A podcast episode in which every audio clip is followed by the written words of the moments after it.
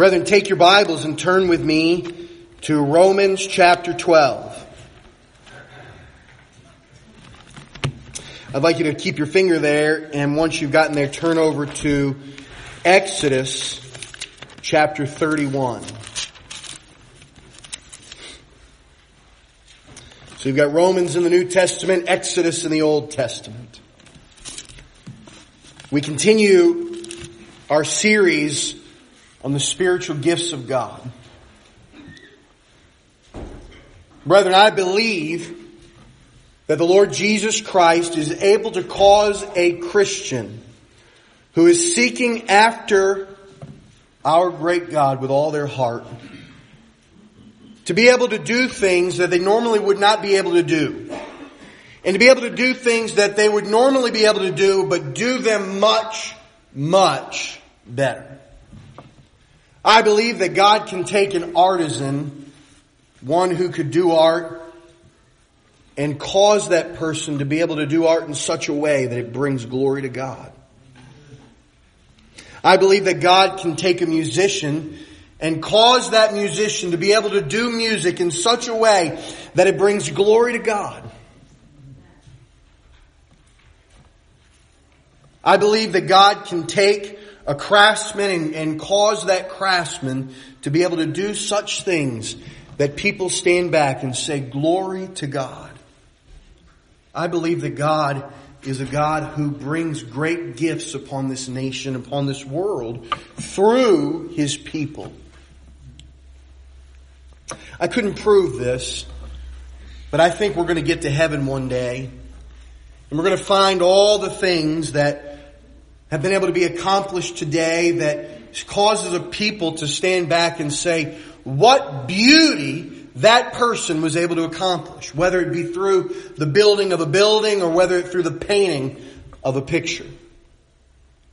And we're going to be able to look back and say, well, it all started with a Christian and the skill of that Christian which was able to be built upon that allowed that unsaved person to build that building or to paint that painting or to write that song. Ultimately, I believe that every beautiful thing that has true and lasting beauty had its origin with God. And God used His people to bring that into the world. There are many people today in our nation who are able to construct beautiful things, able to write beautiful songs, orchestrate amazing symphonies. And I couldn't prove it. I have not looked back, but I know this that many of the people who've laid the foundation of these things, in fact, I ultimately believe you could say all, and I think we're going to find that out. It all started with a man or woman of God who was filled with the Holy Spirit and sought to do what they do for the glory of God. That God, God himself called them out to be able to do these things. And as we continue to live in this world, I believe that God wants to continue to do this work in the lives of people. He wants to use you in the things that He has gifted you with to be an exhortation or a comfort or coming alongside of God's people. It is going to begin with God's people saying, I am going to give my life to God. And what God has given me to do, I'm going to do it for Him. I'm going to do it so that others may glory in Him and not in me. Oh, that God would give us the desire to do great things for Him. And I want you to know the wealth of what God is capable of doing goes beyond what we so limit Him in.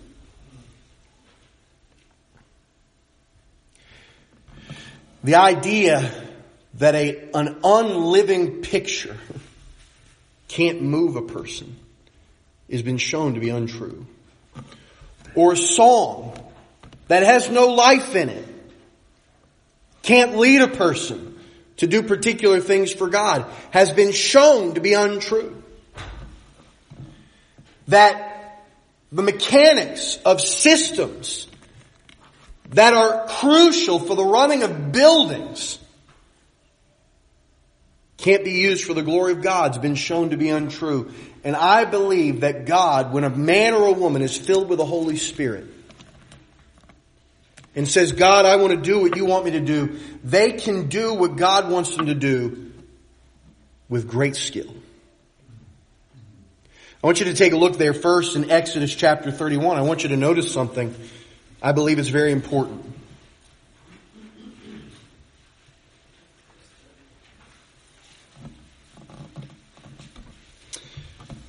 In chapter 31, Exodus chapter 31, we're having the work of God in the building of the tabernacle and all the different things that we're going to go in that. How is he going to do it?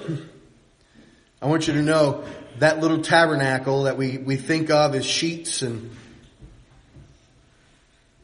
sticks in the ground was built by a great artisan, but not because that person was simply a man who learned how to do things, but because he was filled with the Holy Spirit. Notice what the scripture says.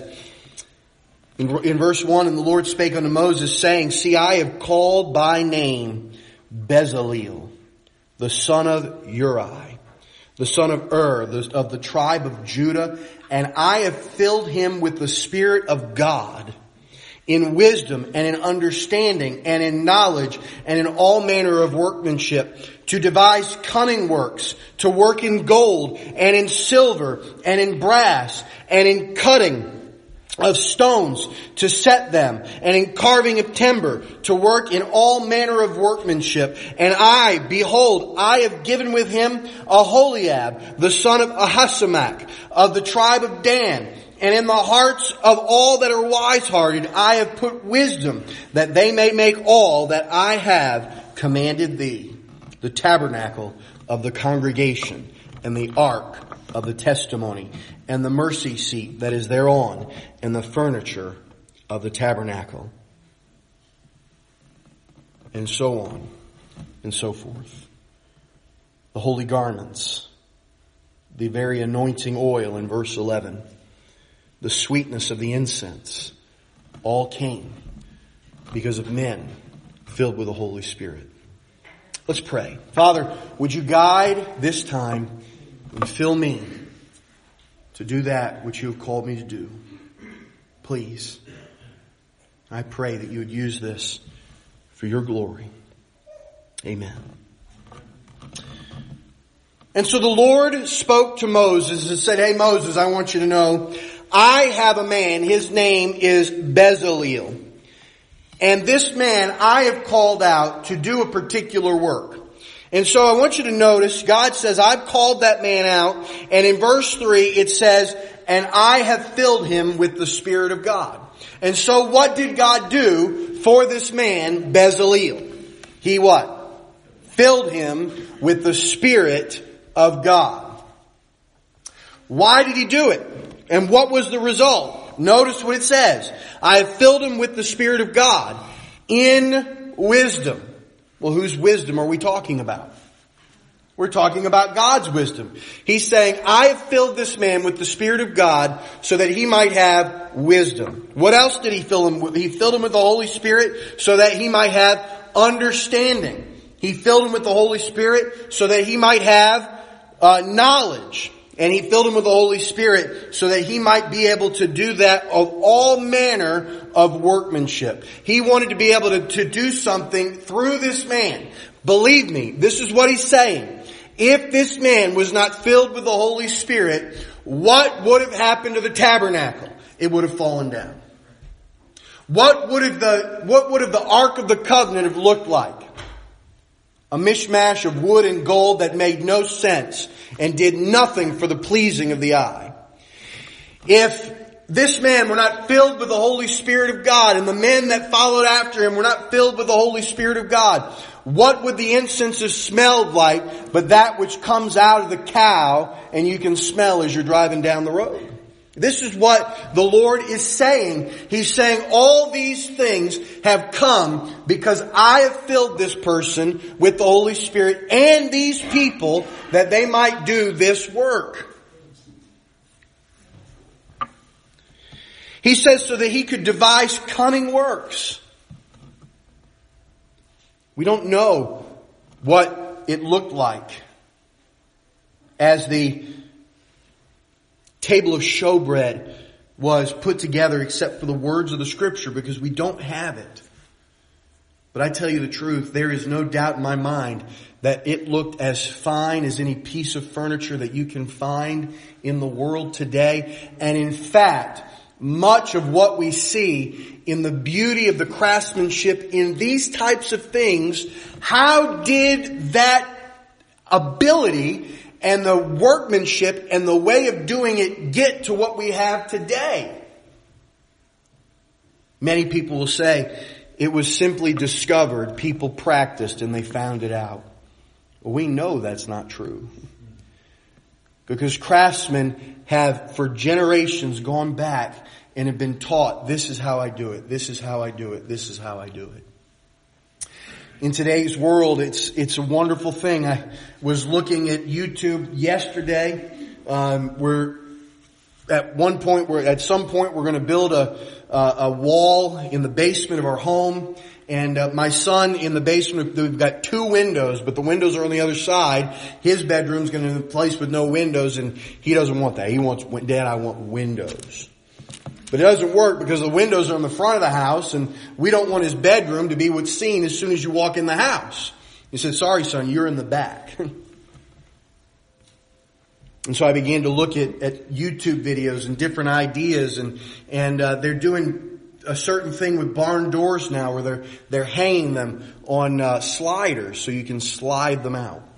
And I tell you what, it, it, the, the, the mechanisms and the, the, even the building of the, the barn doors seems simple, but I tell you the truth.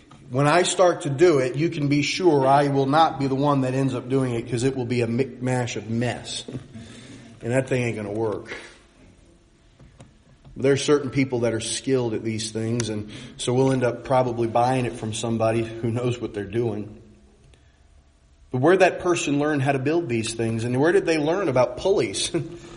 It wasn't that they just came up with it. These things have been known for quite some time. Where did it all come from? It came from the mind of God. And God filled Holy Spirit men and women to be able to do these things and He continues to do this today. Brethren, if you are saved today, the Holy Spirit lives in you. Why? So that He might fill you. Why? So that you might be able to do the very will of God with excellence in all types of areas. If you notice there, he says in verse 6, And I, behold, I have given with him Aholiab. And so it wasn't just one man, it was at least two. But it wasn't just two. Notice what it says. The son of Ahimasak, whatever that is, Ahisamach, of the tribe of Dan, and in the hearts of all that are wise hearted, I have put wisdom. And so, who did God fill with the Holy Spirit? We have a number of people filled for the work of God. And brethren, I want you to know, if the Holy Spirit lives in you, you have every reason to be able to be filled with the Holy Spirit for the excellence of the work of God in all manner of things. Things that I never could do. Things that Rich would not be able to do. But Rich is able to do this type of stuff. Things that I could never do, but Becky would be filled with the Holy Spirit and do with excellence things that I'd never be able to do. And so on and so forth throughout the entirety of our church. And for every other person who comes to know the Lord Jesus Christ, God has just added to what He can do in this world with excellence. But in order for these things to come to pass, not only must the Holy Spirit live within us, He must fill us in such a way. He must be the one who is the ruler of our life.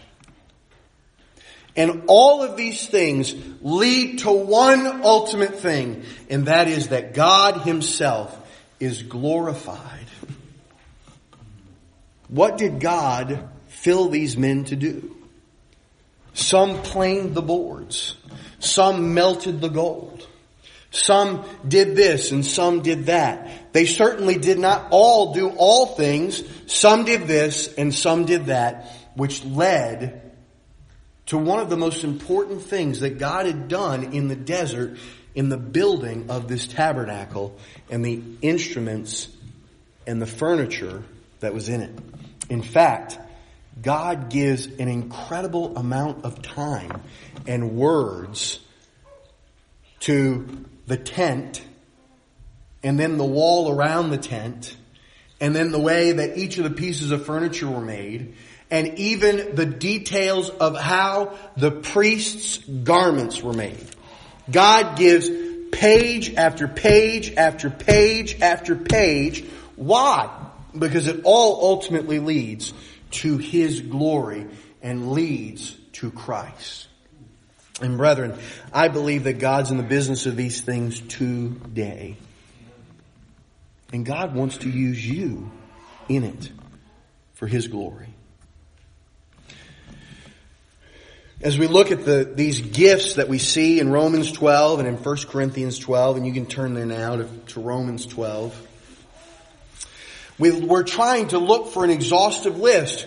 Can we find out what, what is it that God has given and, and, and what gifts has He given that, that, that I might have one? these gifts of the Holy Spirit, we, we long to say, well, these are the twelve.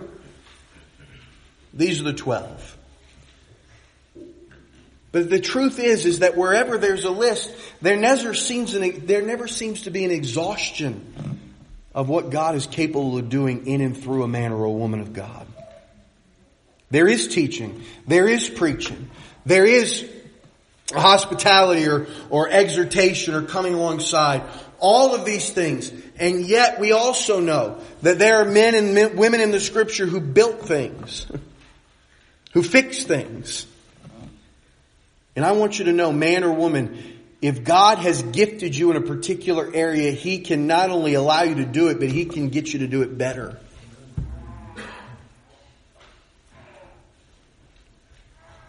I have known men whose giftedness at fixing things is beyond the pale. It's amazing what they are capable of doing when it comes to machinery.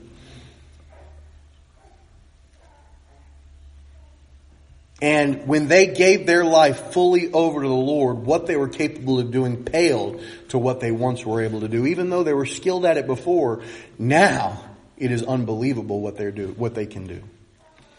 Why? Because of the Holy Spirit of God. But as you look in Romans chapter 12 and 1 Corinthians chapter 12, the great danger is this, and it's always the danger if God's going to give us a gift in doing something well, if we glorify ourselves, He can take it all away. If we're going to use what He gave us the ability to do and say, I did this because I am so wise or I am so smart or because I, I, I, it steals away that what actually belongs to God and it hurts people.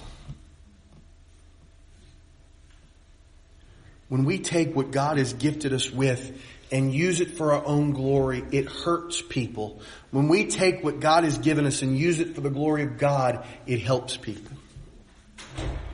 And so if you look there in Romans chapter 12, starting there in verse 1, the scripture says, I beseech you therefore, brethren, by the mercies of God, that you present your bodies a living sacrifice, holy, acceptable unto God, which is your reasonable service. And be not conformed to this world, but be transformed by the renewing of your mind, that you may prove what is that good and acceptable and perfect will of God. These two verses are precious. They're filled with what it is that we ought to do in seeking and knowing the Lord and living our life for Him. It's filled with the wisdom of not living our life for worldly things, but for godly things. The context continues on though. In verse 3, we, so many of us, we, we hear verse 1 and we hear verse 2. We don't get to verse 3. For I say, so he begins with 1 and 2 in order to say verse 3, for I say, though the grace of, uh, the grace given, uh, through the grace given unto me, to every man that is among you. Which ones? Every man that is among you, not to think of himself more highly than he ought to think, but to think soberly according to have God have dealt every man a measure of faith. What he is saying there is this, each and every one of the, us, by the grace of God and by the faith of, that we have in God, allows us to do for God, but not so that we can think more highly of ourselves. if you're able by the grace of God to go into the nursery and not lose your cool. You might look and say to the, the, other lady who might have lost her cool, say, I'm better than you because I didn't lose my cool. I tell you what, God skills many ladies with an ability to not lose their cool. I was telling Sunday school this morning, I don't know if there's more pressure packed and stressful thing to do in all the church than be in the nursery with 10 to 12 kids, most of whom are crying. And I'm still trying to figure out why my little daughter can sit there and, and sleep through the songs that we sang today. But when it's pitch silent in the middle of the night, she can't help but cry. I don't know what's going on, but, but, uh, but I feel for the nursery workers so often as you hear the, the little ones start to scream. And what are you going to do? They're kids. I think that's their job, right? But if you're able to get through a time with children unscathed and at the end say, glory to God. That's the only reason God gave you the grace to do it anyway. I remember being at Knotty Oak and and uh, ladies' Bible study on Tuesday mornings. Oh, 10 o'clock Tuesday. John, you're going to take care of the kids today. Wonderful. And I tell you, they, they start doing all the things that kids do, beating on each other, throwing toys, and screaming at the top of their lungs. And I remember times where God says, why don't you sit down on the ground and start putting together a puzzle? And I believe God said that. and I sat down on that ground and I start putting together a puzzle and all the kids started coming over. And I praise God for that three and a half minutes before they went back to it, right? it was wonderful. It was a great three and a half minutes. I praise God for it. ay, ay, ay. Why'd you become a pastor? To get out of the nursery, right?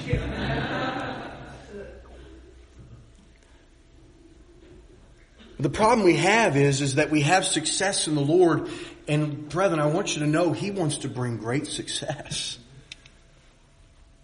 He wants to use you in marvelous ways.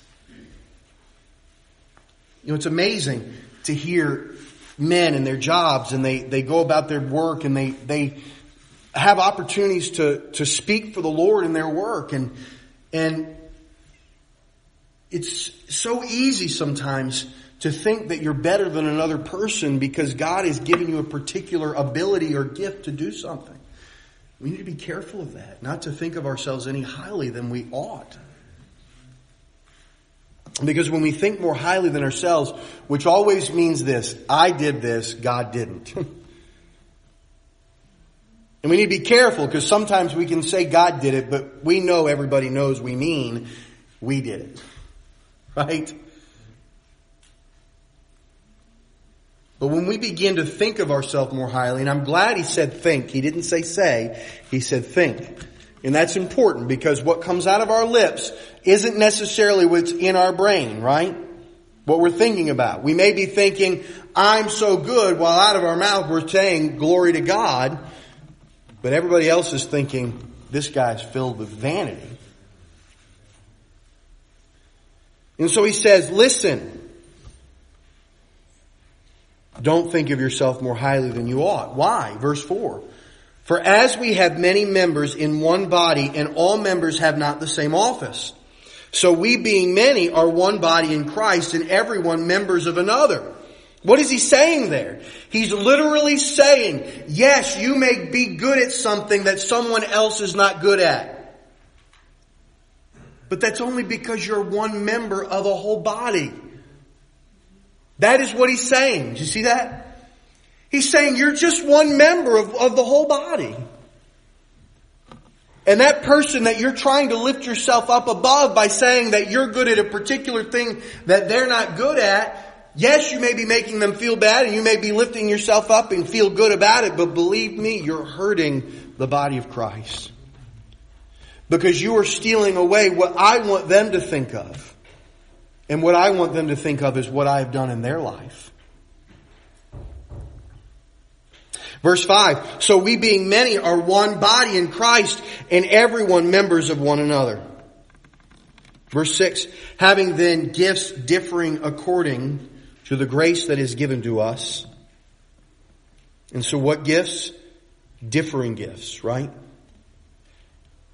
Whether prophecy, let us prophesy according to the proportion of faith.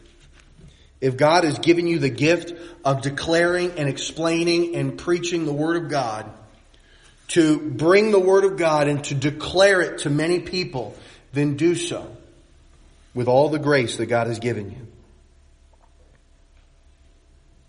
Or ministry. Let us wait on our ministry. That verse, that verse in verse 7, uh, or ministry, it's, that is the Greek word diakonos, where we get the word deacon. It means to serve another. If you have a, if you have been given the gift of helping, then do so according to the grace that you've been given. It says, let us wait on our ministering. In other words, wait on others and do what you do for the glory of God. Or he that teacheth on teaching, or he that exhorteth. That word exhorteth is the same words that use, is used for the Holy Spirit. When Jesus talks about the Holy Spirit in John chapter 15, that comforter, that word ex- exhorteth, same word. It literally means to come alongside And brethren, it is so important that if we understand that each and every one of us have been given gifts of God to do things for the glory of God, we are going to need people who are going to be able to come alongside and say, man, you're really good at this. And you could really be a help if you continue to. Don't quit, but continue doing that work to the glory of God. Right?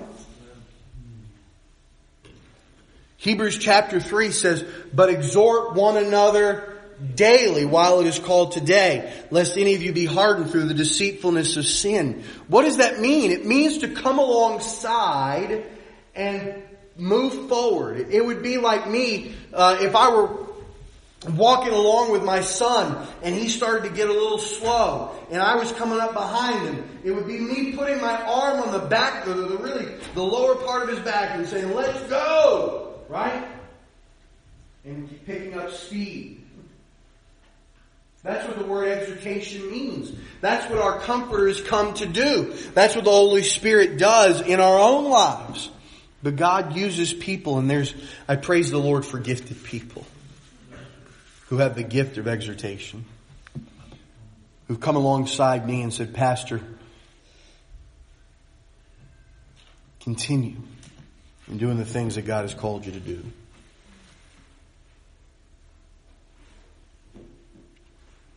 We all need that. He that giveth, let him do it with simplicity. I praise the Lord for the folks that have been given the gift of finances, much money. Give it, give simply. What does he mean by that? He's, he's hearkening back to what Jesus said, not letting the left hand know what the right hand is doing. In other words, don't do it so people think how great you are because of how much you give. He that ruleth with diligence. If you're good at, at doing a particular, uh, you're, you're good at leading people to doing a particular task, do it diligently for the glory of God. He that showeth mercy with cheerfulness. And all these things, you might say, well, aren't we all supposed to be kind of all these things? Yes, but some are going to be very good at it. Shouldn't we all be merciful? Yeah. But don't you praise God for the people whose mercy is above the mercy of others. Who, when you stub your toe, don't do like me and say, well, just get up. Come on, it's just a stub toe. We're like, man, are you okay? I appreciate Chloe when she does that. My daughter, Lily, she's something else. She cut me with her little toenail. I'm, i hope I'm not embarrassing the little girl. And she started crying. And when I say cut, I'm not talking about even bleeding. I'm just talking about it being red, right? But she felt so bad. There's some people who laugh when, when something bad happens. You fall down the steps and they start laughing. Never understood that. It's like, I'm pretty sure I just broke my arm. I appreciate the other ones that, that just come alongside and say, man, are you okay? I'm so sorry that happened. We're all different, right? God's made us different.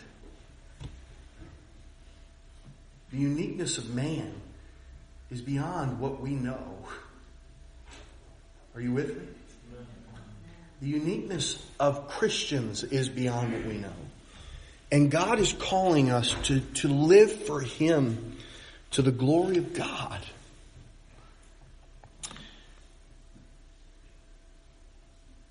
May God help us with this. Because here's why. There's two things that can happen. We can become good at something, lift ourselves up, and be proud. And pride cometh before a fall.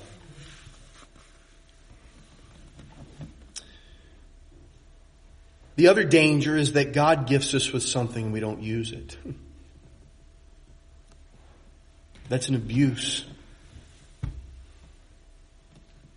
God doesn't want this. In fact, He wants us not to neglect the gifts that He's given us so that we get worse at them. He wants us to use the gifts that we have so that we get better at them. He wants us to practice and ultimately He wants us to every day turn to Him and say, God, what would you have me to do? And to be led by Him in it.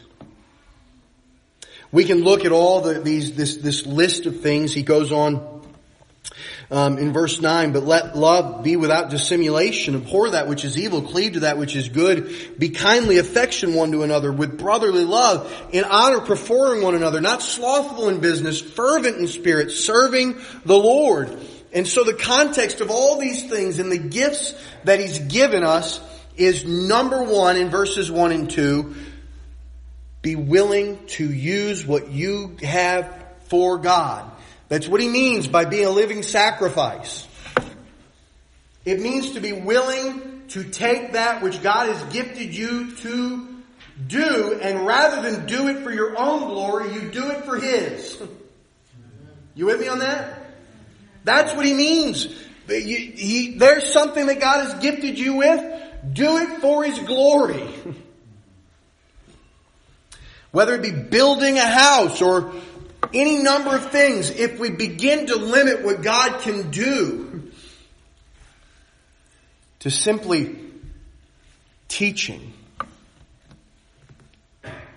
then what you have and what we have in America today are churches that literally revere the pastor to such a thing that there's nothing else that could ever be done. You say, well, pastor, you you do a good job at teaching and preaching the word of God. Well, praise the Lord. If you've been here long enough, you've also known me not filled with the Holy Spirit. preached a dud. That's okay. The carpenter also has to redo some things every once in a while, right? Well, it's not okay, but we need to be filled with the Holy Spirit. We need to know and love our God, and He will make you better at what He has gifted you to do. May God help us. Amen. There's so many gifts within this room gifts with children and adults and gifts in making things and crafting, gifts of exhortation. You know, if a person in our church comes up and is excited to see you, praise God for that person. Amen. Because most folks are not like that, but that person may be gifted in just being excited to see you. You say, well, they're excited to see everybody that walks through the door. Praise God. Amen. May God help us. Let's bow our heads, close our eyes.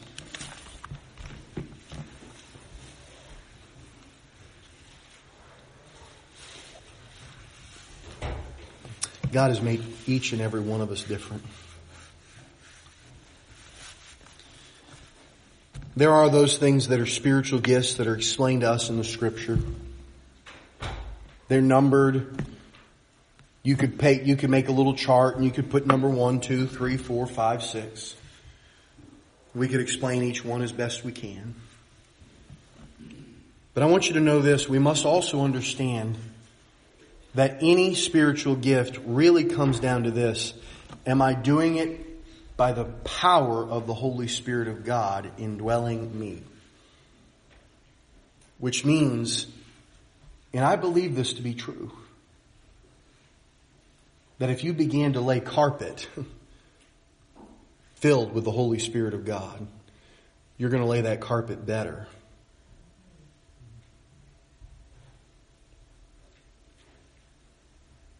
God has skilled you with that. And He wants you to do it for His glory.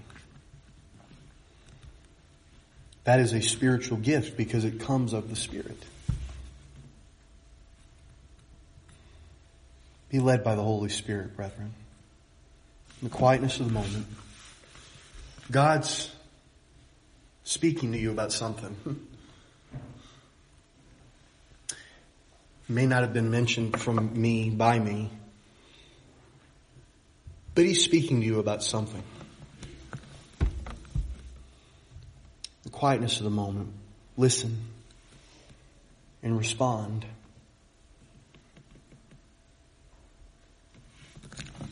Spend time with him.